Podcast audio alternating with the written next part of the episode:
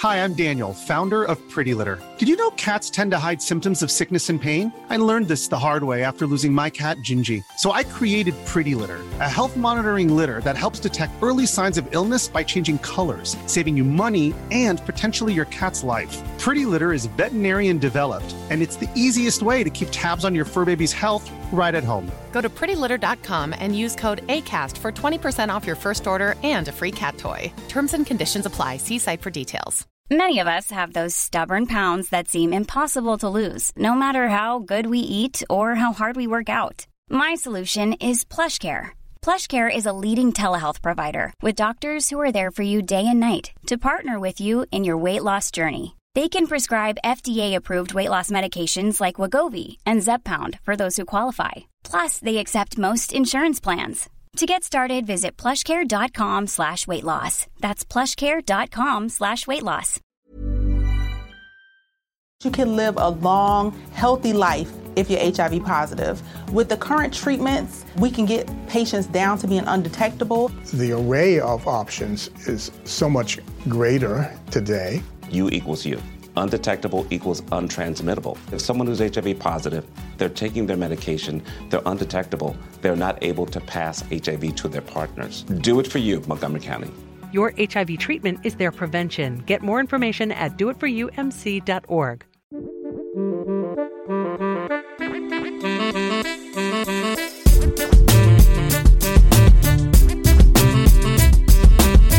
Hey everyone, Scott Hanson here from NFL Red Zone.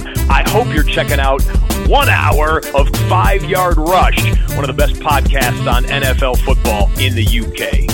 Hello, Rush Nation, welcome along. It's been a long seven months, eight months, I guess, since the fantasy season ended, but we are finally here. We are on the cusp of week one. All the hard work, advice, strategy, tips, and techniques we've been giving you over the, the last few weeks and months should all start paying dividends soon. Murph, how are you, sir? You well? Sorry, I was getting getting the message out. Yeah, I'm all good.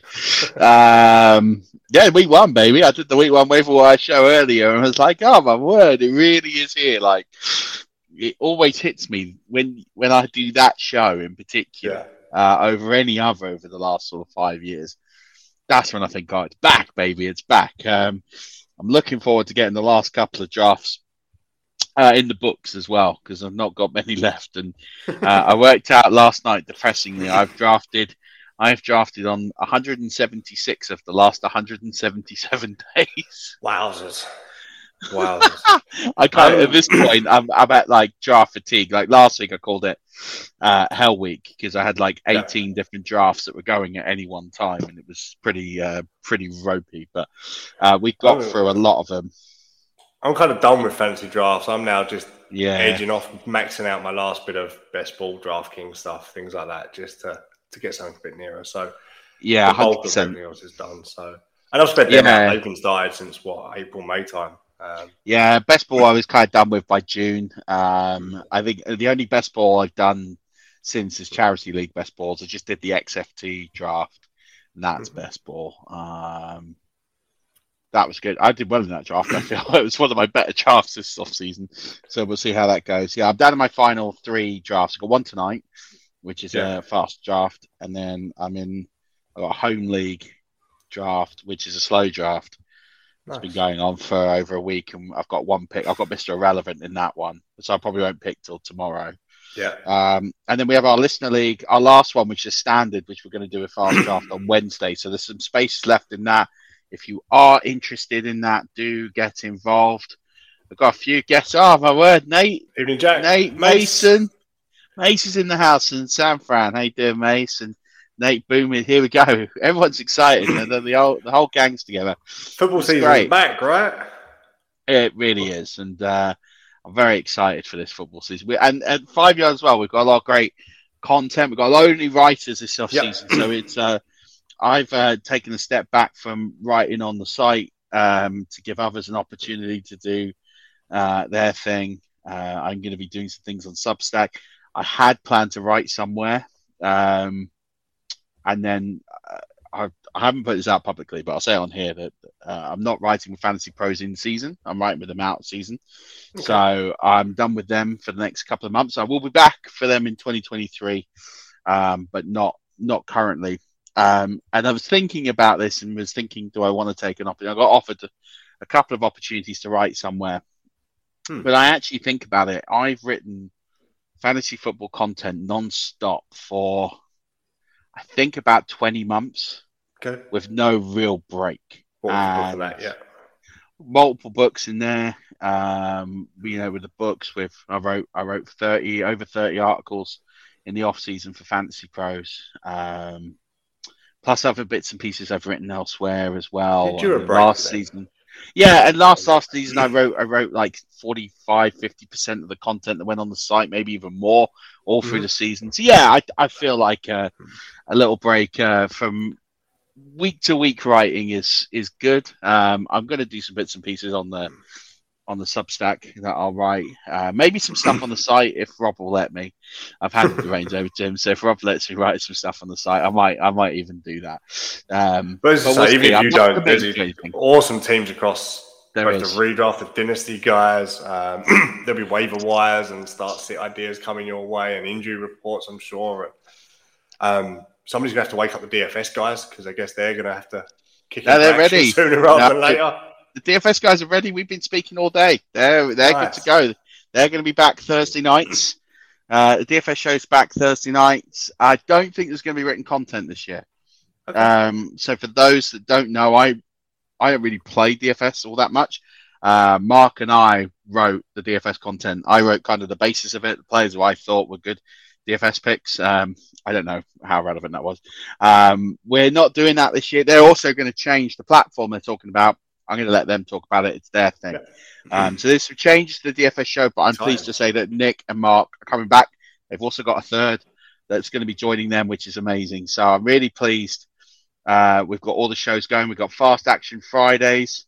Um, yeah, Fast Action Friday. That's the new pod with Rob and Lewis. They're going to be doing it. I think Pitsy's going to be potentially joining in.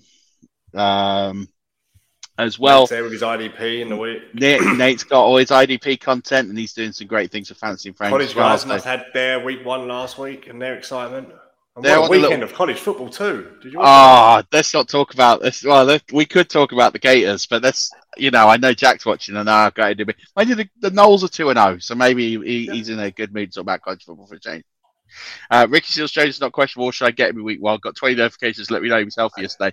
Didn't he get cut? Um, I'd wait another 20, 10 days because there's probably another 60 notifications coming and he'll be in and out, in and out, in and out as he has been for the last four days, I think. So, I, it, But he's not on the team, is he? I'm pretty sure he's a free agent. he is, he's a free agent. He got cut. No, then, Jack. My expert advice to you would be don't pick him up. Yeah, he got he got an injury settlement. Yeah, yeah. Yeah, I thought he got cut. Hmm. It's all, it's all about Daniel Bellinger now. Daniel Bellinger season. Join in, Jack. Jack, come on, you should know that. We'll ride the Daniel Bellinger chain. Don't Sleeper just told me he was healthy. Well, that's good. I'm glad he's healthy while he's got an injury. I think um, sleep. This is a sleeper algorithm for you. I think because he got cut from an injury settlement because he was on IR and now he's not officially on IR because he's been cut. I still think he's poorly. Maybe we all get together and make him like a get well card. I don't know. I'm sure he's. Do we, do, is that sort of thing? Better after. I'm sure he cashed that check and felt way better afterwards. So. Uh, yes, well, it depends how much he got paid off. I don't know. Like injury settlements aren't as good as they, they should be, really. But uh, we're well in the weeds here. Um, just thinking of a five stars. So Stacey published his um, waiver wire article. I mentioned awesome, this on the waiver wire pod earlier. So Stacey's going to be doing the column. I'm doing the pod. They're not the same pick. So last year was you got me doing the uh, the column and the pod, and the pod was basically an extension of the column. Yep. Um, and it was like, mm, did that really work? I don't really know. So we're going to give you two different perspectives from two different players, and I think that gives you a bit more of a well-roundedness of players available, so you'll get more people to choose from. But you also you get have enough free advice, mate. I think differing opinions is good. So, yep. um, Stacey will have his approach. I'll have my approach. I'm not saying one is better than the other at all. I'm just saying that they're different, and I think that will help shape and more information is better. And I think having that spread of information. But in my in the waiver wire pod every week, I'm going to link to Stacey's column. So, cool. um, you know, and what we're also going to do, we're going to get some of the writers on this year who have written, and we're going to get them on this show, and we're going to promote some of their work because a lot of people associate Five Yard with me and Stocks and you and Rich and Liam, and there's actually about 15, 20 other people. Um, that are part of it that people kind of think, oh, well, maybe they wrote for five yard, maybe they don't, or oh, I've seen the odd thing pop up on here. But actually, we are big family, you know, like Mark and Nick and, and Nate and, uh, you know, Hannah and, and Paul. And um, uh, this is the part where I get into trouble. And Antonio the other Nate and, Nathan and Nathan, Antonio, and Emerson. There's so many, uh, so many guys and, and, girls. And that's the yep. point is we want to showcase some of these writers through the through the weeks, and some of them are going to join the pod. Uh, I'm going to get my act together now. I've been sort of playing catch up with the illness um, and the leg stuff and start actually getting these guys booked in. And you're going to see some of these people front and center on this show over the next few weeks and follow them. Uh, they're great people with great advice and uh, doing great work. And I'm proud for every single person that's writing for us. I'm just amazed and flabbergasted and humbled by the work that they put together in their own time. There's such a contrast in strategy and mindset and so on as well that even if you don't agree with one of them the way they approach a certain situation you'll find content within there that actually fits how you play the game. Um, i think that's such a bit that's such a big part of it. And you've got to remember right that the best fantasy analysts are right 60% of the time which means they're wrong 40% of the time which means that actually the best approach is to get more than a few opinions. And what we're going to do at five yard is, is give you a, a, whole array of opinions. And as you said, you find what works for you you know, my advice doesn't work for certain players, and that's absolutely fine. And it shouldn't, because the way there's more than one way to play the game. It's just down to how you want to play it. Um, so it's an exciting time. I'm really amazed that it's 2022. It's September. It's it's, it's going to start getting cold and dark very soon, and I can't. Wait. Oh, it already it already is. Uh, but it's going to be a lot of fun, and uh, that takes us nicely into um, talking about week one. So yeah. I, you know, the purpose of this show going forward, if you haven't tuned in before and you sort of picked us up in the off season, you've seen one of us or a couple of us around and whatever, and you've joined. Thanks for joining in the off season and sticking with us. Uh, this flagship show really is a kind of a, a, a, bit of a review of the weekend's games, and then it's it's a in terms of from a fantasy perspective, what are some things that we picked up? Yeah. Who are some players we're keeping an eye on for the following week? Some strategy advice. What are we doing in certain situations? And trying to get ahead of the game always. So, yeah. has there been a trend? Has there been a a position where it was a clear bell cow that's now become a, a committee, or is Matt Stafford is eating breakfast with Cooper Kupp? those sorts of things, you know. We bring you all the exclusives here, but we we try and do the work for you so that you can pick the bones of what's happened at the weekend. Do it with us, and then we give you the the actionable advice. And we're going to have some great guests in the off season, uh, in this season, not just yep. writers, but we're going to bring some of the best in the business as well to talk through some strategy. So awesome. it's very much a strategic pod. This, um, not just just your fantasy review and who to pick, but what we're seeing, what we're seeing through data, what we're seeing on the field, um, and giving you that insight. So, so, so on that note, I asked on Twitter a little earlier for some questions guys have at this time of year, uh, and we'll come on to them a little bit later on, but we're here. We're Monday, game one, Thursday night for us. Um, what are you looking to do with your rosters now, Murph? Where are you? Where are you at? What's the plan? What should people be looking for? Well, it's a really good question. So, you know, Joe Bond and I touched upon this last week, and it's it's about getting those rosters in shape. Um, I think last week was your window to really exploit effectively an open waiver wire where mm-hmm. people weren't all that active. People were finishing off drafts. People were maybe doing some drafts. I don't know, but people weren't overly active in the leagues that were already running and had waivers open. And I think there was a window there last week to exploit. Let's just assume that window is shut, or maybe yeah. it's still even yesterday. Today, my notifications of people dropping people from their rosters, and I saw Ben Roethlisberger drop this morning. There you that go. guy hasn't been in in four months. well, this is what I mean, and I, and this is where you. But you know what? I'm I'm marking down somewhere in a notepad who's dropped him now because I know they're not switched on. Maybe if you're playing in a in a in a dynasty league with someone who is in that boat, now's the time to pepper those people with some trades because now they're thinking, oh, my roster's not as good as I thought it was. I need to do some tidying up, and maybe you can exploit some value there and get them Yeah. get some short term players on their roster, and you can get some term players on yours. So that's something I would be doing. I'd be exploiting situations from that. Who hasn't been active? Who can I potentially exploit into some trades? Um, I think probably the most underutilized tool right now in redraft leagues and dynasty leagues is the IR. So we now have a list of players who are on the IR, Load and up. uh, 100% load them up. They're, they're extra spots on your roster. So uh, Gus Edwards, Brian Robinson, you know, these are the players that need to appear on your uh, on your bench or on your IR spots, depending on how many you've got. Um, so what I was doing in drafts last week, and people were cottoning on if they were playing with me. Probably the same Was I wasn't I. drafting. I wasn't drafting a kicker. I was taking Brian Robinson. I was taking Gus Edwards, and Yeah, then Michael all I was doing Michael Yeah. Gallup. I was Yeah. just putting it. Well, my Gallup's not on IR anymore, which is annoying. He's questionable. He's but- been called out today. No, he's been to out today. So you can now Oh, well, set that way. so maybe- can put on IR. Oh ah, well, there you go. I saw earlier he was still got a Q next to his name, but if No, he's gone he's back to an. O, then he can Yeah. go. Great. So I'm moving those guys onto my IR, and then I'm taking a kicker off free agency because I've now just put extra players on my roster, which is what you should be doing, right? You, you've you're gaining an advantage by having extra players on your roster, and those guys could be out. And if they're out all season, if something goes wrong in their rehab, you cut them, you lose nothing. You lose nothing. So just that's what that's the sort of stuff I'm doing right now. I'm trying to load my And if IR. you've now met your kicker requirements, if you picked a kicker up that you missed in the draft and so on, are you like I hitting handcuff running backs? Load up two, three, four, whatever space you've got in your roster. Are you hitting running backs in there? yeah. Um, at this point in the season, absolutely, I'm loading up on on handcuff running back. So I, I want to get. Um, so for me, my and, and also, and I talked about this on the waiver wire show. I want to get either players who are going to earn a role immediately, or players who um, are handcuffed. So for me, there's two there's two routes, and I've kind of spread this approach. I've been picking up people like Kenyon Drake, uh, especially in leagues where I have Marlon Mack, for example. I've got him replaced him with Kenyon Drake, straight Okay. like for like swap. Because I think Kenyon Drake, you know, we, we've seen what happens in Baltimore week one. Um, we saw this last year. We had no Edwards, we had no Dobbins. They had two guys out there. They let them play out, and who was going to be the hot hand, basically. Um, and if given the choice between Mike Davis and and Kenyon Drake, give me Kenyon Drake all day long.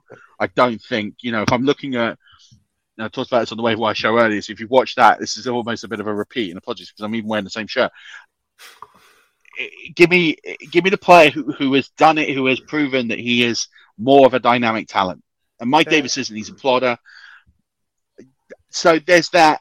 Darrel Williams is another one in Arizona. I'm not sure what his role is yet. I I'm think Eno Benjamin might come out ahead of him on that one. could could happen, but I'm not so sure. He was signed for a reason. You know, Eno Benjamin had that opportunity. If it was that dead cert, I don't think they go and pay someone like Darrel Williams the money they have. I'm not saying he's got big money, but he's got more money than just getting a rookie or or getting someone off a practice squad. It makes me intrigued. That I don't think everything is set there with Eno, which makes me think, how, what is Darrel Williams going to be? And listen, you can take a punt now because you can get him for zero dollars in your fab, or you can just add him to your roster if he has a significant role, let's say he has a flex role, a flexish role, week one, then all of a sudden he's intriguing because he's he's got a flex standalone flex role potentially, but he's also a good handcuff to James Conner, who we know gets hurt. Yeah. That intrigues me. That's someone I kind of want on my roster. If he's not, then I, you know I'm happy to just cut him next week. It's not a big problem. Well, our Um, five but yard he dynasty listener league, the guillotine just finished up today. And I've literally done this in practice. I drafted Michael Gallup towards the end. I've stuck him on IR now he went to out. Yeah. It's only a five spot bench, and all five are minor running backs. Sony Michel, we know Benjamin, Chris Evans, Rachaad White, and Travis Homer. Because all of them could be starters going into week two. Mason just asked a question: Do you feel Alexander Mattison will be traded? Is he capable of starting elsewhere? Two questions. No, yes. Uh, I don't believe he'll be traded. He is probably good enough to start somewhere. Uh, yeah, I'm not sure. I'm not sure if he is. I look. I think Alexander Mattison is is the product of a great system that that doesn't exist anymore. By the way, that system's gone. Yeah. Right? Mike Zimmer, the offensive coordinators, are all gone. It's cle- cleaned house in Minnesota. Are we that confident that that system is? Like everyone was saying, like, oh, Mattison needs the premium handcuff. Is he the premium handcuff anymore? I'm not sure. I haven't drafted him anywhere because okay. I'm not convinced that that we're we're looking at Minnesota. The HIV epidemic is not over. HIV is still here. The face of HIV is so diverse. The biggest thing to reduce HIV stigma is just to talk about it. Testing and PrEP and HIV treatment and how effective it is today. Undetectable equals untransmittable. Whether you're positive or negative, there's not a wrong door. Whether it's testing or whether it's treatment, do it for you, Montgomery County. Learn more about HIV testing, treatment, and prevention at doitforyoumc.org. HIV is still an issue in Montgomery County. The more open we're able to talk about HIV, we treat it like any other health prevention. PrEP stands for pre exposure prophylaxis. People who are not HIV positive, who may be at high risk for contracting the disease. This is a good choice for you. It's just a way for you to sort of take control and say, I'm going to do this to protect myself. Do it for them, do it for you, Montgomery County. Learn more about PrEP, the HIV prevention medication. Visit doitforyoumc.org. People are looking at Minnesota like it's the Minnesota of the last three years. Mm-hmm. Not convinced that's going to happen. I think they're going to throw the ball more. I think it's going to go. You look at where the weapons are on that field. You know, you look at what they've got. They've got yeah. Thielen, Osborn, and they've got uh, Jefferson. You know, they've got great talent. Um, you've got Irv Smith, who I know he's been injured and hurt, and he might get injured and hurt again. But you've got talent. I know we've not seen enough of it, but we know he's a talent. At least that. All the talent really is in the air. I know Dalvin Cook's a good player, but Dalvin Cook has always been asked to do too much, and he always um, falls apart by week four. By going to the throwing game might give Cook a bit of respite as well, and that and that's key. And I think that Cook's workload will go down, but I think mm-hmm. he lasts longer. And I think in the long run, he's a better bet than he would have been. He's not again. He's not someone I've targeted this season. I don't think I've drafted Cook in a lot of places because I think people need to realise that he's not what he was in the last few years. That mm-hmm. one, a lot of tread the tire. Two, it's a different system. It's a different offense. I think they're going to throw the ball a lot more this season. But I think that helps Cook. And I think they should use someone like Mattison. That's why I don't see him getting traded. This is a long winded answer to this. Mm-hmm. Is because I think they're going to use Mattison. I'm not going to say the Tony Pollard role because that's not going to happen. But I do think he gets an increased role behind Cook to protect him, to preserve him. Because the problem is Minnesota get to week 14, week 15, Cook's done. He's cooked. Literally cooked. He's done. He's finished. He can't yeah. do anything. And we've seen this time and time. He's either injured or he's completely out of gas. That can't happen. You need to have, you need to manage that workload. We saw it with Pittsburgh last year. They managed Najee Harris's workload, thinking they're going to get into the postseason or get very close to it. They took a load off, took a load off, and then they let him go again in the postseason.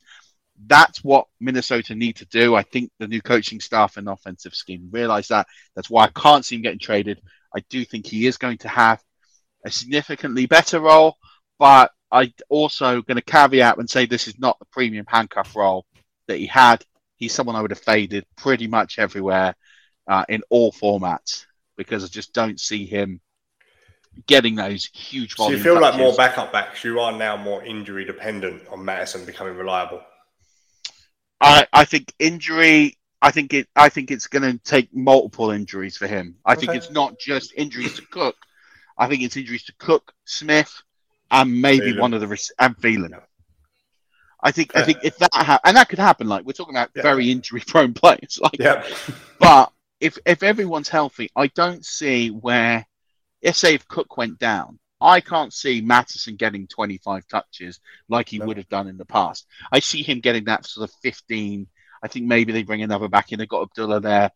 I just don't know. I just, I just, and I could be wrong here, right? And I'm just trying to read the tea leaves of what's going on with this team. But yeah.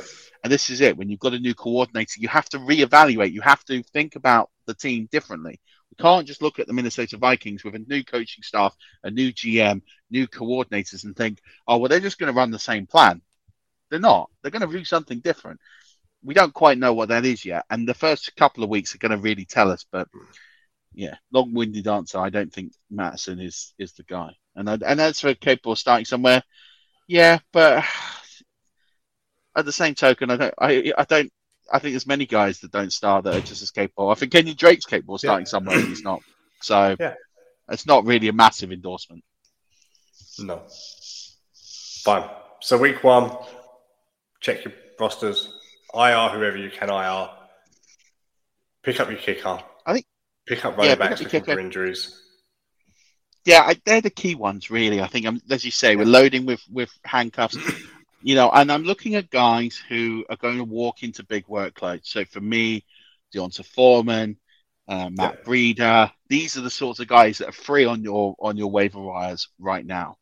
They are the ones who are there. I have a lot of D'Onta Foreman, but well, yeah, so do I, and I have a, and I have a lot of Matt Breida. And then listen, yeah, I don't. and I've paid nothing for them. And at the end of the day, if it doesn't pan out, I don't really care. And that and that's fine. Like at the end of the day, yeah. you're taking lottery tickets, and this is all about.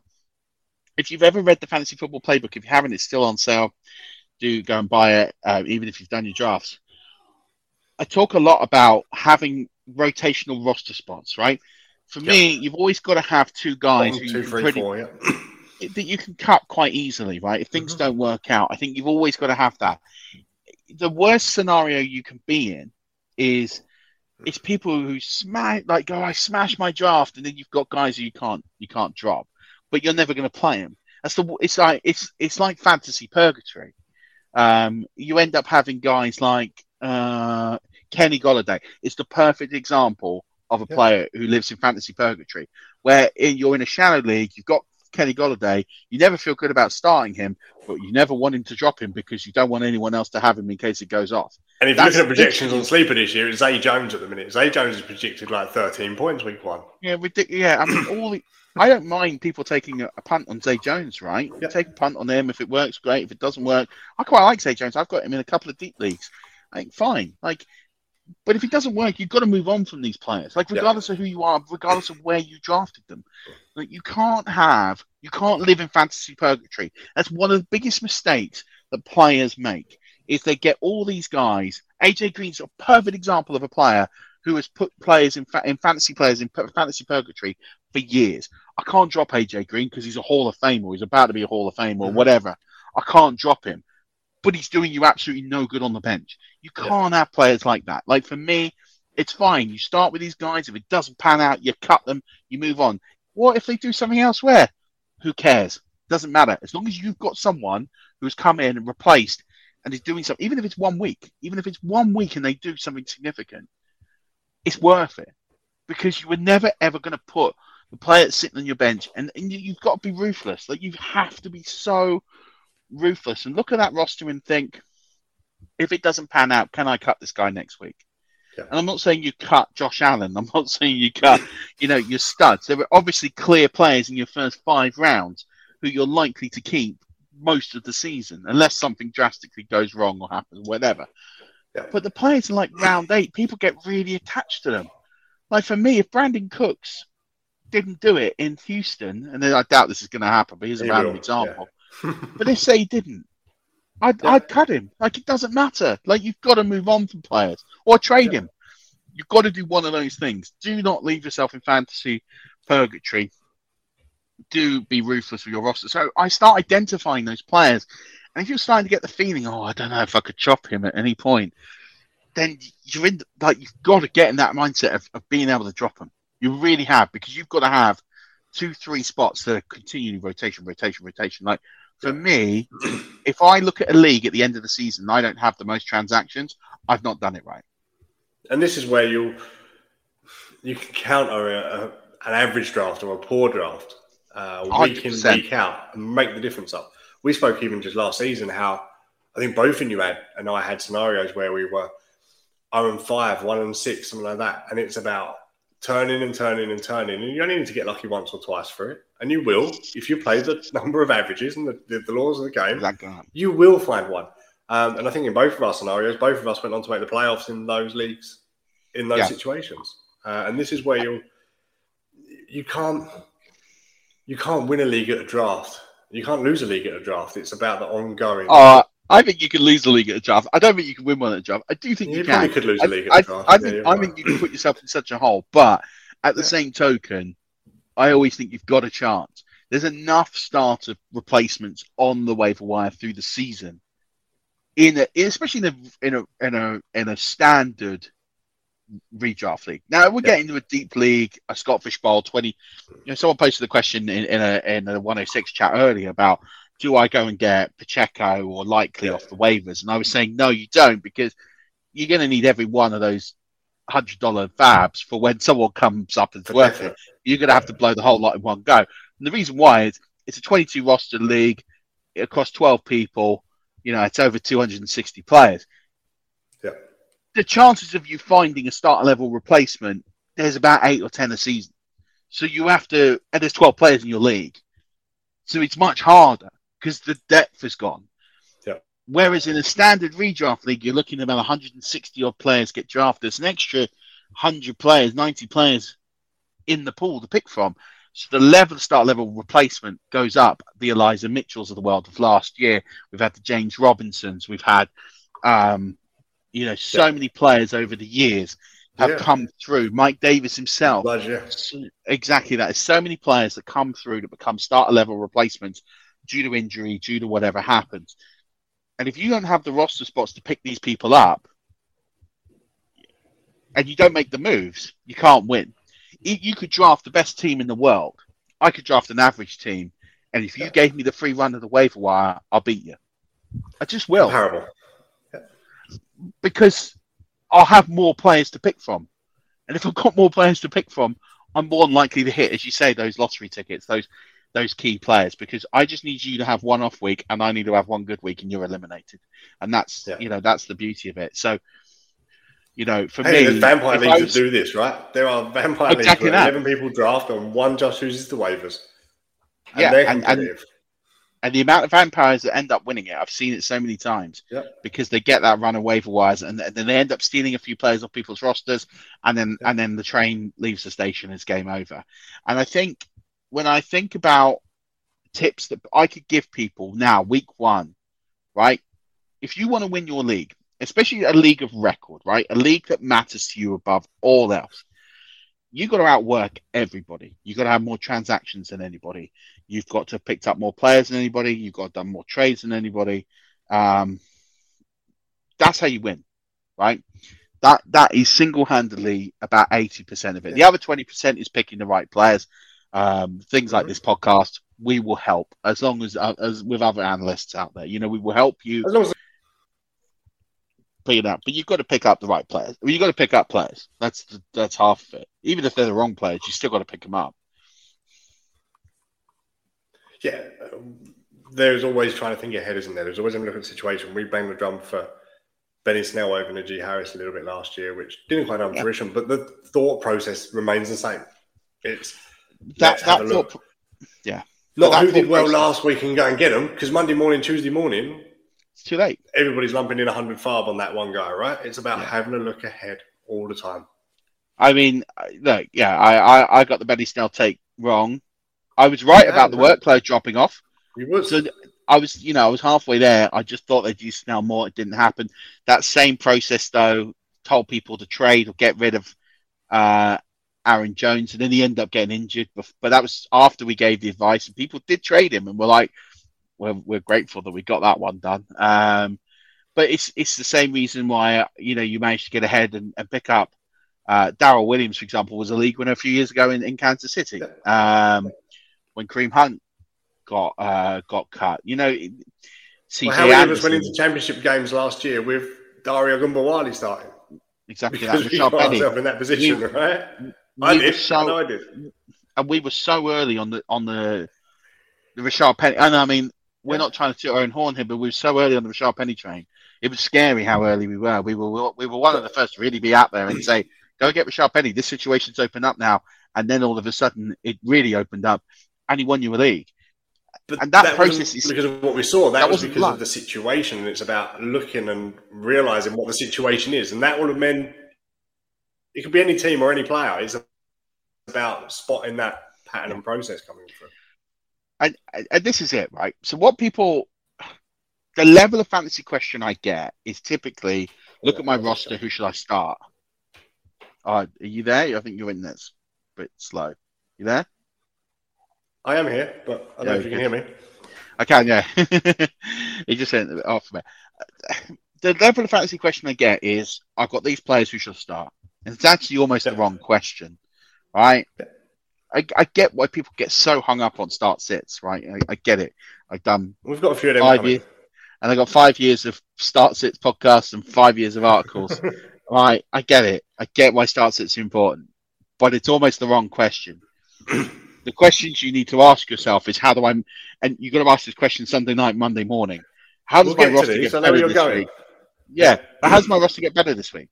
That's that's the question you've got to ask yourself before you get a better on Sunday. First thing on a Monday, how does my roster get better this week? And that's what's key. Well, we'll come on to them. We've got some listener questions in that I asked for earlier, and we've got Cool. both mixes of those in there. So we'll be able to see what a conventional start sit question is, and we'll advise as best we can. And we'll have a look at how others have worded questions to try and actually take advantage of a broader spectrum here. So, nice. should, should we get into them? Let's get into them. Super. So the first one I've got is from Steve, who is at Trader Tennessee on Twitter. Uh, he's put, "Hi guys, curious who you think I should sit week one. He looks like he's got four wide receivers and a running back, and he needs to fill two wide receiver spots and a flex. So he's got Stefon Diggs, Amon and Brown, Darnell Mooney, Brandin Cooks, and then the running back that could fill the flex is Elijah Mitchell. Right. Two wide receivers and one flex to come from that. Okay. What are your thoughts? Look, start start your studs. So Diggs, Diggs, is yeah, locked, in. right? Yeah. Got to lock yourself away. You start your studs. First piece of advice to give to anybody: start your studs. If you drop them in the first, second round, you have to start them. It's almost like nailed on. If you're asking me a start sit question about should I start Cooper Kupp this week, I'm not even going to answer it. you don't draft a guy in the first round and to ask a start sit question about him, right? Same goes to the second round. So no, um, you start you start Diggs. You draft him, you have to start him, right? Correct. So then you've got Amon Ross, St. Brown, Mooney, and Cooks, right? The one I would sit, and this will surprise people, is at sit Cooks. Oh. The reason the reason it's sit Cooks, it's not player or talent, it's the matchup, right? Yep. Colts. So I'm locking I'm locking Mooney because who else is catching passes on that roster in week one? Yeah. No, There's no one. Cole Kmet, no one. maybe. Cole Kmet. yeah, Cole, Cole Kmet. Um, Cole going to catch passes there. I look at their matchup, and I think it's not uh, not the worst matchup, not necessarily uh, the best matchup for the for the Bears. They got the 49ers. Yeah. It's a good D. I'm not going to say it's an elite D. It's a good D. Um, I think Mooney's good enough to make plays on those corners. I think he's good enough to um, get peppered a lot and get volume. Right. So I play him as my. Mooney and Diggs are two receivers. Yeah, all day long. So now, now So the now question got goes to Amon Ra, Cooks, and Mitchell to fill your flex. right. So it's We're together, just to let you know, on those receivers. We're together. Right. I wonder how we'll Okay. okay. there's a case to okay, so there's a case for let's rule out Cooks and explain why I rule out Cooks. Cooks for me is at the bottom of this list, and the reason why is purely matchup. They got the Colts. Colts very sophisticated team, very good defensively, very good defensive unit. When you're sitting there and you're thinking about how the Colts are going to beat the Texans, one, you've got a not really overly established running back with a not a brilliant offensive line. So Mhm. you've got Dameon Pierce in there. He's going to have a bit of volume, but it's he's not going to get 20, 30 uh, touches in this game. Colts are going to go ahead early. We're thinking game script. They're going to go ahead. They're going to manage the game. It's going to be almost a bit like a Swiss Army knife, very precise, precision kind of football. So I don't think Dameon Pierce is a huge factor in this game. So then you're thinking, right, well, they've got to put the ball in the air. Now, I think I look at the Colts and think about how they're going to scheme. I think they're going to scheme a lot of zone and a lot of double coverage on, on Cooks. And I think they're going to say, if you want to go and get yardage, you can have it on Collins. And I think they're going to play containment football. And I think they're going to let Collins get a lot of those sort of 10 to 15 yard options. Because the other thing with the Texans is there's no real tight end. People talk about Brevin Jordan. They tried to trade him. They've now signed just O.J. signed- Howard. They've just signed OJ Howard, but they've just signed him, Mhm. so he's not up to he's not up to speed with the playbook. He's done zero reps with with Davis Mills. Then he's not Yeah. going to get huge volume with one. So that tells me that Brevin Jordan is out. He's on the way out. So they're not going to use Brevin Jordan all that much. We know that uh, OJ Howard is likely to be phased in at some point, but he's not ready. The HIV epidemic is not over. HIV is still here. The face of HIV is so diverse. The biggest thing to reduce HIV stigma is just to talk about it. testing and PrEP and HIV treatment and how effective it is today. Undetectable equals untransmittable. Whether you're positive or negative, there's not a wrong door. Whether it's testing or whether it's treatment, do it for you, Montgomery County. Learn more about HIV testing, treatment, and prevention at doitforyoumc.org. You can live a long, healthy life if you're HIV positive. With the current treatments, we can get patients down to being undetectable. The array of options is so much greater today. U equals you. Undetectable equals untransmittable. If someone who's HIV positive, they're taking their medication, they're undetectable, they're not able to pass HIV to their partners. Do it for you, Montgomery County. Your HIV treatment is their prevention. Get more information at doitforyoumc.org. So now we're, we're really starting to get the picture here of where the ball's going to go. It's going to go. It's going to go to, to Nico Collins, and I think Nico. I, exactly that. I think they're going to give him very safe. Do you want you want twelve yards on Nico Collins? Fine, you can have your twelve yard. And what we'll do is yeah. we'll stonewall you in the red zone, and that's how I see that eight times to get down the field. Yeah.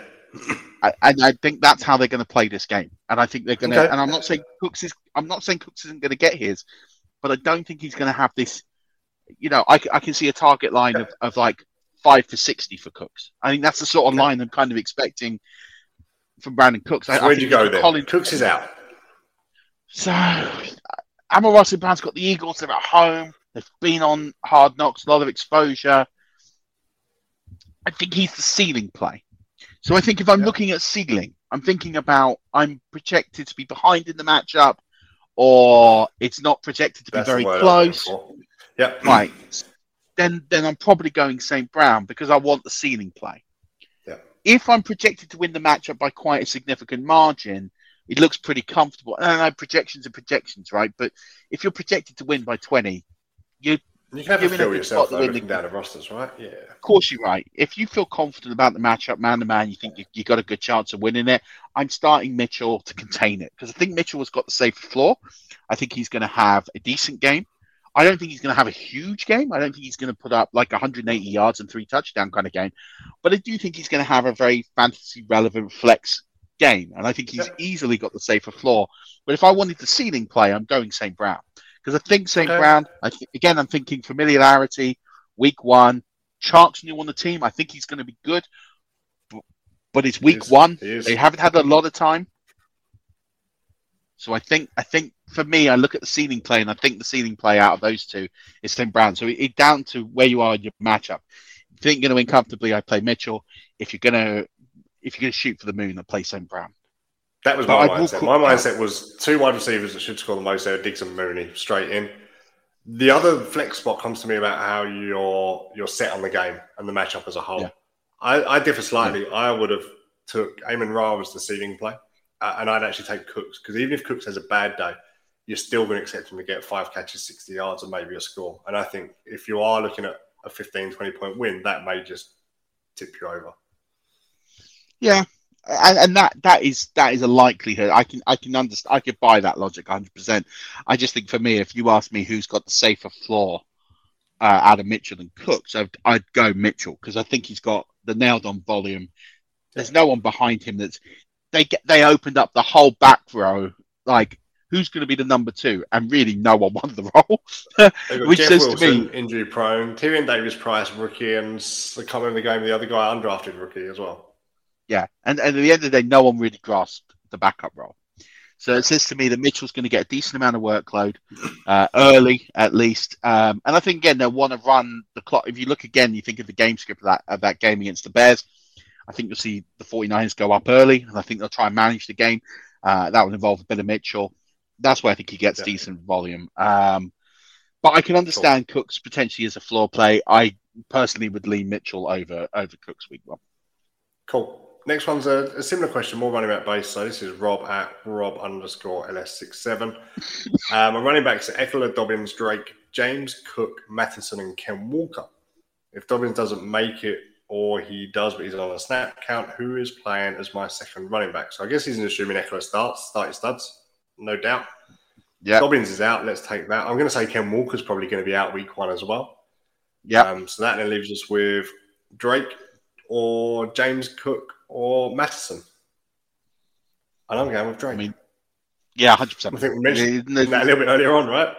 Yeah, there's no, no doubt in my mind that um, it's a tough situation to be in if Dobbins is out. Um, but yeah, I'm, start, I'm starting Kenyon Drake there. James um, Cook's not going to get a big enough workload at the Bills at the Rams week one. He's got to earn it. Yeah, exactly that. Uh, that's not really a game I'd, I'd, want to be relying too heavily on the running backs for. No. Uh, in that one, uh, we've already kind of covered. Um, so yeah, give, give, me, give me, give me Drake out of those. Uh, week one, I think he's someone who could be uh, a flex-worthy player. It's a shame it's in your running back two, not your flex, but I do think he puts flex-worthy numbers up. Um, uh, yeah, in, in decent flex if you have Drake there. If Dobbins does play, um, looking handy. So yeah. So they're conventional. What people will see as start sit questions and and that type of thing, right? And that is all as well subjective. It's how you see it, how you feel it will go. These are our opinions based on in Murph's well, Merv's area, years of experience and studying and watching and learning, and mine not quite so much. But um, this is how we see it playing out. Everyone will have their own opinion. It's about listening to this, factoring that into your own thought process, and finding that ground. Yeah. The next question we've got is from our very own five yard dynasty, Rich Dynasty Island. And it gives you an idea of how questions can be worded differently. So here's put, and Murph, this is for you. What players or situations are you monitoring in week one and intending to take advantage of? Yeah, good question. Um, because he's thinking ahead. He's right? really put that intending to take advantage of. So he's thinking week two already. What are we looking for this week that I can steal a march on someone into week two? So I, have already mentioned a few examples. So uh, Darrel Williams in Arizona is one. I'm really keen to see how that situation plays, and I, I might be 100% wrong on that. But yep. if he turns out, if I'm just trying to follow the the, the logic of the team, right? And if yep, the logic yep. suggests that he's going to have a flex worthy role in that team with the handcuff upside, I'm thinking that if he if he puts up a, a reasonable game, he's going to be a decent waiver wire ad. So if I can have him before I have to pay any money for him out of my FAAB, that's good for me. That's kind of what I want. So that's a situation I'm keeping an eye on. Um, I'm keeping an eye on uh, what happens in Baltimore. That's really obvious from multiple perspectives in Baltimore, right? What I want to see in Baltimore yeah. is, is what happens with the running back situation. I kind of think I already know from last season. They're going to run the hot hand. It's who has the better game on the day is going to get the more touches. Yeah. So they're going to run a hot hand offense until Dobbins is fit and can take the workload. So that's one I'm watching. Is that still right, or is that have I got confirmation bias based on what I saw last season? They are different backs. They have different skill sets. I'd argue Kenyon Drake was the best of all the backs that they've had recently. So that would be an interesting one just to see. Is it confirmation mm-hmm. bias on my side, or is it going to play out differently? I'm also looking at the wide receiver side. Um, so I'm looking at who's who's going to be the next reads. Is it Duvernay? Is it likely? Who who is getting reads on that on that team? Outside of Andrews and Bateman because that third look is going to be really crucial because the ownership level of that third look is virtually nil. Duvernay, less than 5% owned, likely less than 5% owned. Whoever it's going to be, Proche, I doubt it's Proche, but let's throw his name in the mix. Whoever it's going to be, that ownership goes up week one. So maybe you want to take a punt. And I've been buying Duvernay on that role, but let's Duvernay's fifteen percent owned in redraft right now on sleeper. well, there you go. So uh, that's a situation I would be looking to exploit. So I'd be looking to sprinkle some Duvernay on. I've got him in quite a few places. He's a player I'd be sprinkling and having in places, thinking that's one way I can take advantage. Because if he ends up having a a five for eighty in a touchdown game, guess what? He's going to be in everyone's waiver wire column next week. Don't be behind, be ahead. That's a situation I'm looking to exploit. Um, I'm, there's a comment that came out of the Buccaneers today. Now, I, I kind of disregard coach speak when it comes to Buccaneers because it tends to all be garbage. Uh, but there was something about Fournette having a, a lesser role. Uh, okay. Let's see if that's true. If that's true, who is getting it? Is it Gio? Is it Ke'Shawn Vaughn? Or is it is it White? Most people tend to think it's going to White. I don't necessarily believe it is, at least this early. Um, I'm not out on Gio, and he's one of those, as we spoke about, yeah. bottom two, three spots that I've got there just in case. So that's what I mean. I think you know I, that's a situation I'd be monitoring, looking to exploit if it's true, and it could just be complete. And listen with the Buccaneers and coach speak, nine times out of ten it is complete garbage. So that's something yeah. I'm not really looking to exploit. I'm looking to see if it's true, and maybe there is an opportunity to exploit if it's anything different from the, the what we expect, what the status quo is. Um, Robinson is he the starting slot in New York? And if so, what kind of volume he's getting? That's one I'm really keeping an eye on because I think my would be at, Dotson in similar mold. Dotson or Samuel in Washington. Yeah, that's another situation. The reason I say less so for me is because I'm not convinced that's an overly aerial attack um, as okay. much as say New York is going to be. I think New York are going to sling it quite a lot. New York's a bad team, right? It's a bad team. They're going to be behind a lot. They're going to put the ball in the air. Washington, we know that D is really, really good. We know that D is good. It's a top yep. five, six D, right? So we know if they're competitive and they keep the ball, time of possession in Washington is going to be really key. If they keep the ball well and they don't turn the yep. football over, which is something Carson Wentz has been struggling with the last couple of years, and maybe that is they use safe plays like out routes, like slot routes to um, to Dotson or Samuel, or whoever it might be. I get the logic on that, but I'm thinking if I'm looking at the bigger picture and lots and lots of passes, lots of targets, what uh, New York for me is is one I've I've really got an eye on. What's the target distribution going to be? Again, new offensive coordinator, new coach, new scheme, new day. Could be the same old crap in in, in New York, likely to be. But my point is, they're going to be a bad team. They're going to have to throw the ball a lot.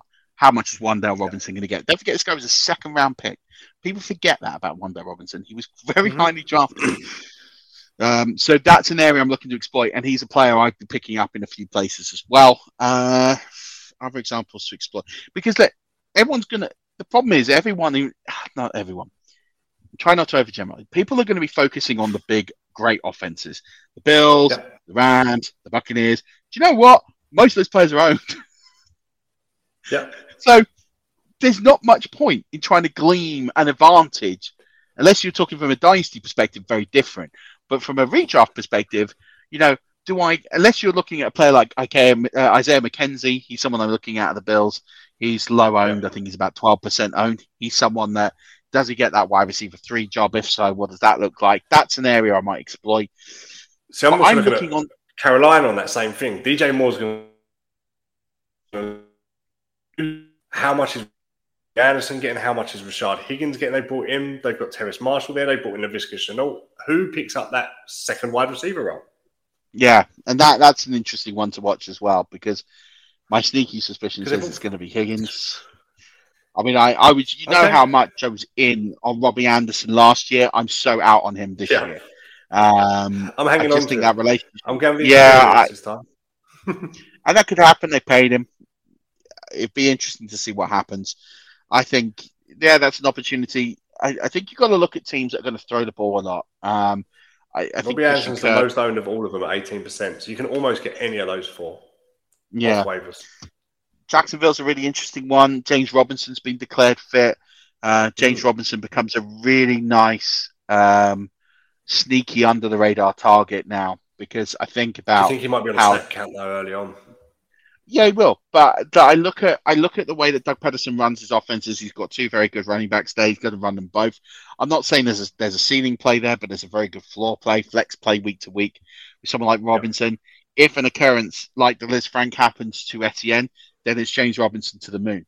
The way I look at it is that a player like James Robinson is almost similar to how I kind of was describing what that Darrel Williams role could be, and a week to week flex play with the ceiling play of with the handcuff. And I think that's what James Robinson role is now. That is his role. He's a he's a potential week to week flex play with premium handcuff status. Because if Etienne goes down, they're going to run that ball so many because that is what Pederson does. He runs the ball like, uh, but this, there is a low there is a low ceiling to whoever is there. So I'm, I'm not really in on Etienne. I think they're going to split a lot of the ball. Um, trying to think other situations you could exploit. I, I think the Chicago situation's there to be absolutely rinsed. Because if you take Darnell Mooney out of the equation, no one there is owned. You've got Justin Fields, who's 45% owned. Oh, Everyone else, yeah, that's what I mean. That whole Chicago situation is there to be exploited. Um, this offense is not going to Yeah. be as bad as it was, right? It's not going to be as bad as it was. Um, Matt Nagy's gone. They've got competent coaching staff there, competent offensive coordinator. For me, um, everyone in that offense, with the exception of Mooney, is, is underowned. Fields at 45% is underowned. Uh, he is easily a situation that can be exploited. Um, we don't know who the wide receiver two is on that team yet. We think it's probably going to be, um, oh, oh, who was the lad that was at Kansas City? Um, uh, Were you on That's about what I mean. Bears? yeah, What? So who's their wide receiver Oh. two? Byron Pringle. Uh, Byron Pringle. St. Brown. Yeah, Um, no, Smith Byron- on set. They put a few of them in. So I, I think Byron Pringle is, is probably the guy to own her, but a min, but St. Brown is another one as well. Cole Kmet's criminally underowned. Uh, I think they're all players that you can keep an eye on to exploit. Um, and again, sprinkle on your rosters now if you've got space. They're all Um, we're most naming a lot of 5% guys. owned. This is what I mean. That is a whole situation that can be exploited and jumped upon because I don't expect them to win week one as well. That's the, the whole point is they've got the 49ers. I expect them to lose quite comfortably. But let's see Yeah. who's And got the volume. Let, Correct. Let's Who's see who gets the work. Who's going to pick up the reps? Yeah. they're the situations you want And to you're not picking them because they have. You're not going to waiver them next Monday because they have amazing games and everybody's in for them. You're picking them because they could have an amazing game week two if they pick up that same workload. week two, week three, week four. You want to get ahead of the trend on these. So you want to see who's getting high snap counts, who's playing a lot, who's getting targeted a lot, who's running a lot of routes. They're the three things I look at, right? If someone's playing a lot but they're not running a lot of routes, it just says they're a blocker. I'm not that interested. But if they're play- and if they if they're running a lot of routes and not getting targeted, that says they're not running the routes properly, or they're getting or they're getting heavily covered or blocked or skinned.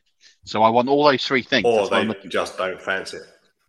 Yeah, or that as well. So anybody kind of sixty percent snap route up is going to be viable, right? Yeah, I'd want to see a bit more than that, but yeah, uh, I'd, I'd be looking near near a seventy. Uh, but it kind of depends on game by game situation uh, and who's on the roster, especially those bad teams. Like I want to be seeing 70, 75, 80%. Like on the Bears, I'd want to be seeing an 80% snap count. Um, What are you looking at? Like that- a, a six seven target type receiver? I think the targets is almost subjective because you have to go by what the game was and the scheme Games, and yeah. how much they have the ball, um, well, how the off- how the other defense played. But I'm looking at I'm looking at how many routes they run. So if they run routes on, let's say they, they have an 80% snap count, they run routes on 95% of the, the snaps that they Mhm. play, uh, and they get six targets, that really interests me. Like that really interests me. That's when I'm like I'm pricking my ears, thinking, Even if the Yeah, six targets turns into a three for twenty eight yards, not worried about 100%. that at that stage. no, no, absolutely not. Um, in fact, it's almost better from the under the radar. It'll be cheaper. Yeah, exactly that. So never a bad thing. So yeah, there's some thoughts and, and mind processes, and there, there's some situations I think can be exploited. I'm sure there's there's many others, uh, and there is. Effectively, for me, there's a situation on every single team I could probably conjure up um, and exploit. Um, for example, I would be right now trying to shop Darren Waller absolutely everywhere if I had him, because I think Yeah. he, he goes heaven. He, I think he literally crashes to the bottom this year. I think he, he literally his value is going to literally plummet by the week. And I think if you can get out on Darren Waller right now, that's the situation I'd be exploiting because I'd want. I mean, I don't have any of it. Interesting. Uh, I think maybe in one league, I yeah, I'd, I'd cash out. What, what if you can get a decent price for him right now and try and sell the dream of hey, he could be the next Gronk and it works? Uh, I'm out. Like cash out. Give me give me a second round pick next year. You can have Darren Waller. Cheers. Uh, I'd watch that and I'll watch that stock plummet because in two weeks' time you're not going to get a third for him. In five weeks' time you're not going to get a fourth for him. He's going to be a virtually worthless Is it that asset. bad? asset in about I 100% I think he is. The HIV epidemic is not over. HIV is still here. The face of HIV is so diverse. The biggest thing to reduce HIV stigma is just to talk about it. Testing and PrEP and HIV treatment and how effective it is today. Undetectable equals untransmittable. Whether you're positive or negative, there's not a wrong door. Whether it's testing or whether it's treatment, do it for you, Montgomery County.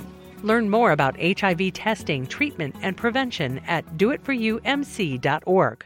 Mary redeemed a $50,000 cash prize playing Chumba Casino this year. I was only playing for fun, so winning this was a dream come true. Chumba Casino is America's number one social casino experience. It's serious fun. With over 80 casino style games to choose from, you too could win life changing amounts of cash. Be like Mary. Log on to chumbacasino.com and give them a whirl. That's chumbacasino.com. No purchase necessary, void, or prohibited by law. 18 plus. Terms and conditions apply. See website for details. The voice in the preceding commercial was not the actual voice of a winner. And that's the situation I want to exploit. 100%. Yeah. That's how we win this game. We always talk about little wins. Little wins make big Yeah. wins, right? So that's another one for So- Rich. It's probably not. I don't know if you're on that one, Rich, but if you are, then I'm not sure Richard agrees in Gallimora for a second, but I'll have to get on Richard's would uh, trade calculator and see how that pans out. yeah, do that. Um, next question we've kind of covered off a lot. Andy at Royal Bear C on Twitter said, I'd like to know your views on drafting kickers and defenses or just picking them up after. Uh, he's seen a lot of both, wonder what our views are on it. And we sort of spoke about it a bit earlier that if the situation is there to pick up another talent and fill your roster with a potential starter or somebody you can IR down the line, the difference in who you're going to draft at that spot for a defense or kicker to who you can pick up now on the waivers isn't a lot of variance, is there? No, So I talk about this a lot. In the. I talk about this a lot in the book, right? I have done for the last three years. So to give you um, some analysis on this, right? I've, I've looked at the last eight years worth of data. Kickers, uh, the kicker one to the kicker twelve equates to about two and a half points a game. Yeah. It's about what it weighs out to be, right? It's not a great difference. And people say, "Oh, well, I'll pay up for that difference," but if you're paying up five rounds in point differential value by round, that's a heck of a lot more than two and a half points a game. Um, The difference between the kicker six and the kicker 12 is about a point a game. It's about what you're paying. So, um, not drafting a kicker should be the norm. Uh, unless the only way I'd advocate drafting a kicker is, is twofold or three. One, you're in a best ball, you have to, right? Fine. Yep. Two, you're in a league that you're not overly invested in, right? What I mean by that is, Yeah, you can do it. uh, nice to go back to it a little bit. Yeah. You're kind of you're in a league where you're just going to set a lineup, you're going to play, you're kind of overcommitted on leagues. You're not really all that into the league. You're probably going to leave it next year or whatever, right? But Yeah. you, you kind of did it to fill some numbers, but you're not overly invested. And you think, "Do you know what? I just want a kicker. I'll take one in the last round, and then I can just have a set and forget kicker. Fine. I don't have a problem with that. Everyone has a league like that. Everyone has multiple leagues like that. Fine. Or you know, you you'd be drafting kickers this week because you're not planning to activate the waivers. You kind of just want to get your setup. I don't mind that, right? Week to go. If you're drafting kickers, Yeah. I've done it in a couple of places. Uh, there wasn't the IR spots available or players to pick up on a IR. Fine. I, I have a problem with that. They're the only times I've drafted kicker. Um, or I've been a Or you're in a crazy league like you set up where there's start two kickers in a 14 man league. Yeah. Yeah, things like that. Um, or Scott Fish Bowl, where the scoring kind of advocates it. Deflects that sort of itself. Yeah, fine. So Cool. I wouldn't I wouldn't do it because it's not I wouldn't draft a kicker in a normal league in a more normal circumstance because there's absolutely no reason to. There's no advantage to drafting a kicker versus not drafting a kicker. Um, you've got more of an advantage of not drafting a kicker um, because the chances of you hitting someone with that last pick that ends up becoming fantasy relevant actually Yep. outweighs the 0.5, 0.7 points per game that you might gain from drafting a kicker. Um, and then if you can end up getting players who you can put on your IR spot and you end up having a large bench, you definitely will outweigh drafting a kicker. So it's just for me, there's nothing about drafting a kicker that makes that makes sense. Um, unless it's in those Cool. stipulations I've talked about. So I wouldn't do it. DSTs are different. Now, historically, analysts, special uh, anybody analyzing team defenses are historically crap at it, right? Everyone's crap at it. There's- I don't care what anyone tells me. Um, uh, the number one DST is the Buffalo Bills this year, right? That's on ADP. That's the number one DST. Yes. If they finish in the top five, if they finish in the top five ADP this year, I will be shell shocked. Shell shocked Okay. because every year a team that finishes a team that basically a, a DST that never gets drafted ends up being a top two DST. Who was drafting in the Dallas Cowboys defense last year? Wasn't happening. Who was drafting? Well, you talk about the Bills not getting in there. It was the same last year. It would have been the Rams. I think the year before that would probably have been the Bears. The Buccaneers, No, yeah. Bears. They, no one ever repeats as the DST one. That happened. So if you're drafting the Cowboys, if you're drafting the Bills, you might as well not bothered. Um, I'm drafting defenses that have historically good finishes. Um, and the three best Decent ones are don't matter because we don't know who's good and who isn't. I mean, I've talked I about it very loosely here for week one, but over the course of a season, we don't know who's good and who isn't. You can sit there and analyze the strength of schedule and, and all of those sorts of things. I think you can spend too much time Yeah, but you have a feel it. for what teams are going to be sound and what teams are going to struggle. But there's always a team that finishes that starts that's going to be last in the division that finishes first. I mean, there's always going to be the odd surprise. You need two of those, and it completely changes the strength of schedule. Fair. I go with teams that historically finish high, and I mean, we're talking multiple years. If you're looking at the three best combined teams in DST scoring over the last seven or eight seasons, it's the Steelers, the Patriots, and the Ravens. Yeah. So, but I buy Ravens them. and Patriots. And Yeah. with their ADP price, you can get them all in the last round. So you can take whoever you want to take, get one of those three in the last round. Do you know what? If you get it wrong, doesn't matter.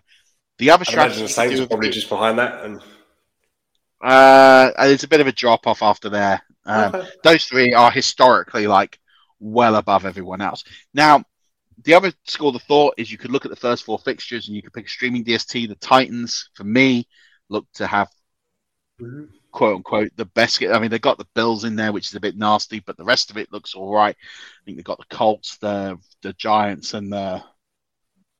Uh, I've got it here. Um, the other one. I got it here because I wrote it down earlier. The Raiders, um, Okay. which I think there's opportunities there to be exploited uh, from the way that DST scoring is. So they're not bad. So you can either go for a streaming pick, or I just do what I do. I've just been picking the Steelers, the Patriots, or the Ravens, um, because they're going to be just as good. They're going to be around about four to eight this year, and that's all I need. And that's all I need from the position. I just need to not lose from the position. And if they hit the jackpot like the Patriots did a couple of years ago, where they were 150 points over any other DST, then happy days. You- You're laughing all the way to the bank. Super. Andy, I hope that helps. We've got one more, Murph. Uh, Martin at Lucky Fantasy, a Lucky Fantasy guy says week one PPR league. Rank these receivers. We've got Waddle, Bateman, Sutton, and DJ Moore. Ugh. I see. I haven't fully set my week one. Waddle goes. Waddle, Waddle goes at the bottom because he's an injury risk. And he's a wide receiver too. He's the only one there that's probably a wide receiver two on their team. Potentially, I, I just think with the injury risk, uh, how much is he going to play? I don't know. Uh, that's one for me. I'm a bit unsure about. Yep. Uh, yeah, I'd probably put him last. Um, and then I would probably go to. Sorry, I just had I'm with you. Waddle last. Uh, I'm so now I'm looking at. Uh, I'm going. I'd probably go with. Let me get the schedule up and let's see who's playing who because that's going to play. Ravens have got. Jets. Yeah, so Bateman goes quite high just based on that matchup. I think that's a good one to uh, potentially exploit. Sutton's Um, got the Seahawks, and DJ Moore with the Panthers will have the Browns. mm. Yeah, good one. I would probably go. Yeah, that's tough actually because they're all kind of near for me. They are for me. They're very, Yeah, they're they're, they're very very near. had I think yeah. Rankings and so on. They're all in that same sort of bracket. I think I'd probably I'd probably go. I've got DJ I'd probably Moore go. Uh, top. I'd go Sutton. I'd go Sutton, Bateman, or Waddle. Oh. I just think Sutton's matchup is probably the best of the bunch. Baker's going to want to show off.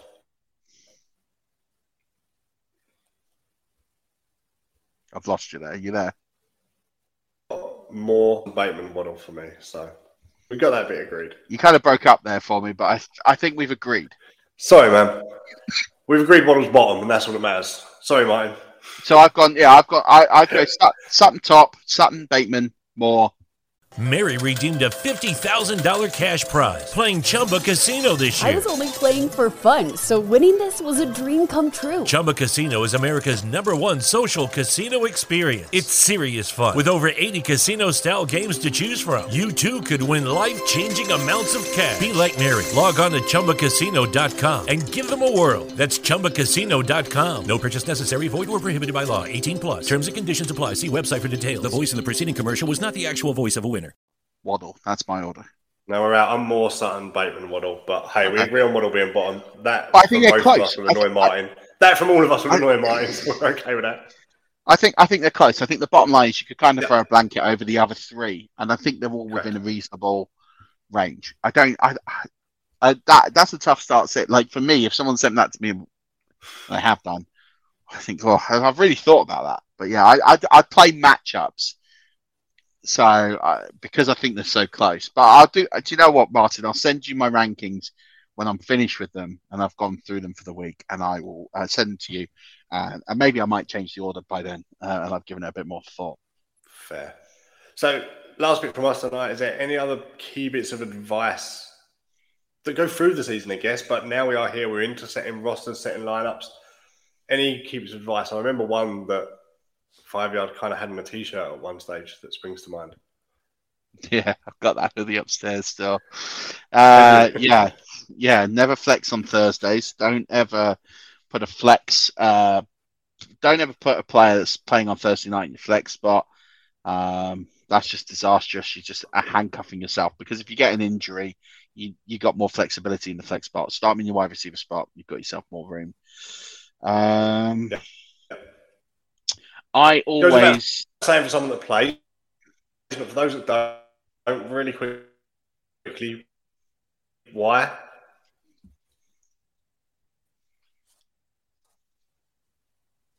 Yeah, your Wi-Fi keeps dropping out. Um, awesome. Uh, I I would just say I'd, I'd echo that and, and say that I, I would say I would say from there that you know have your don't ever play those players in your don't play first night players in your flex. Our advice I would follow is set your team on Thursday for for the week, but then Yep. be open minded. Yeah, and you know what? I also like to do this if you're a high level strategy player, and um, the Americans call it playing possum. So I will, I will sometimes, if I've got a rivalry, and I do this in home leagues quite a lot, I'll set a fake lineup, Yeah, yeah, yeah. And then I'll switch it. Make them look like Yeah, they're it- comfortable. I've done that. Yeah. I do that in home leagues, especially against rivals. Make them think because again, we've talked about this, right? It- you might set a lineup a certain way because you look really Doesn't comfy in, in work when you forget to go back you, and do it though. No, you've got to set the lineup back afterwards. Um, but if you do, you're going to be in a in a good spot. I think I like that kind of approach. I think that's a good one. Um, I think. Well, we did. Yeah, we two said other- about Brooke uh, Cooks and Amon-Ra being a high play and a low play. Yeah. So maybe you switch it up, put the low play in, then switch it to the high play. Maybe put the high play in, switch to low play. Kind of up to you, kind of what you want to do there. Um, the other two bits of advice I'd, I'd give, especially to newer players, is um, one, just uh, check your waiver wire, just see who's there, uh, just have a rummage through. Um, and check out your opponent's uh, starting lineup and see what they've got in their squad. Maybe they're playing possibly you. See what's going on there. Don't don't take the projections like a new fantasy player or someone inexperienced will take the platform's projections like literally. And I tell you now, I've yet to meet a platform that is that good at, pro- at projections. Right, they're a good guide. Don't be afraid to start a player with a lower projected amount than a higher. Um, I'll give you an example. I've got a lineup um, I was setting this morning where Diggs has a lower projection on NFL.com than Russell Gage. You explain to me how that is possible. Really? I'm going to start Russell Gage, and I like Russell Gage. I'm higher than Russell Gage than about 99% of people, but I'm going to start him over over Stefon Diggs. Like, are we? And by the way, it's not close. It's like by 1.2 points. It's ridiculous. I'm like, no, the projections are nonsense. They're a guide. They're nothing but a guide. Don't take them literally. Go with the players you feel are going to give you the best outcome. And second of all, have fun. Just have fun with it. It's what fantasy football is. We've waited nine months to set a lineup. Um, On that note, just quickly, if I can, going back to Martin's question, Jaylen Waddle comes in second if you look at projections. There you go. It's 15 for Courtland Sutton, 14 for Waddle, and two 13s for Sutton and whoever else it was. Moore and the other one, Bateman. So Sleeper agree with me. It's good to know. It's about the first time Sleeper and I. No, we had Waddle second. Had Waddle second. We both had Waddle. Oh yeah, but that's irrelevant. Yeah, but that's because they think he's going to play. he might play, but that's by the by. Yep. Um, cool. Cool. so have fun, you saying. Yeah, just have fun with it. Just have fun. Um, and do some trash talking and live it up a bit and, and have good fun. That's that's the other piece of advice I give you. But listen, I, I love shows like this. This, you know, um, one of the person, one of the people that asked the question uh, in here, I think it was the first question we got, was uh, Trader Trader Tennessee. Yeah, he wrote he wrote a really nice um, wrote a really nice message on on Twitter uh, earlier, which I retweeted, and I. He says he's been playing fantasy football since 1995. I I just published a couple of articles on Substack. One's the Waiver Wire, similar to the podcast I did. The second one is um, 10 strategy points for in-season roster management. And Yep. he said he got more out of that article than you know other bits that he's read. And he's like, he's been playing for 30 years almost, and got a lot of uh, insight out of it. And I don't think the strategy piece of the game is talked about enough. And I think that's where this pod is very, very different. You know, if, you, if you're looking for a reason to tune in to this pod, and I think you've heard it over the last 70 minutes, Dan and I will look at this more from a game theory approach, like the way that Dan and I come to similar conclusions more often than not because we think very similarly, which probably isn't great from a combative content perspective, but in terms of a but we but the thing is, It is will arrive- content is a value, Murph. well, that's it. And also, you and I will arrive at the same answer through different approaches. Uh, we have a lot of similar approaches. We're both conservative natured players. We'll both look at opportunity. We'll both look at volume. But perhaps you and I will view certain situations differently, but still come to the same answer. And I think there's value in that because there's more than one way to get to an answer, and there's more than one way to be right. And I think that's what's really key here is we're going to talk to you over the next 17 weeks about our processes, the processes in which we get to play. It'd be really easy for Dan and I to sit here over the next 17 weeks and just say, pick this player, pick this player, pick this player, pick this player. You learn nothing. Like the whole point is you learn nothing. Um, we want to give Before you I the got tools. here, I listened and I'm a better player as a result of it. So Yeah, maybe and- and that's the whole why we think the is- same. Maybe I've just had you in my ear for so many years. Oh, that's a really that's a really shameful thought if that's true. Uh, I feel sorry for you, but I think I think the whole point is yeah, it's, No, look, just we want to stuff, teach you how to do it. we want to we want to give you all the tools to do things the way you want to play the game, right? And the way that I play the game, the way Dan plays the game is slightly different, although also quite weirdly similar. Um, but it might not be right. But we're still going to give you the way that we think, so that you can build your own strategy. And that's the kind of the whole point of this show is it's going to be very strategy and theory based. But as a result, you're going to get a lot more out of it. So that's why you should tune in for the next uh, 17, 18 weeks beyond. Uh, and we're going to have a lot of fun. We're going to do some Catch a man to giveaways, fish some or teach a man to fish, right? Exactly that. That's the that's that's how we're going to end it right there. Right. Enjoy week one then. Football's upon us. Sit back, relax, set your lineups. Don't flex on a Thursday. Have fun. Is the last thing I think. And um, Uh, by by We'll the fantasy next week. playbook. we will be back, and uh, thank you for everything. There's more pods coming. Nice to guys tomorrow. DFS later in the week. Fast Action Friday. I'm going to come with some uh, matchups uh, podcast as well later on in the week. So enjoy all of that. And don't forget, as always, keep rushing.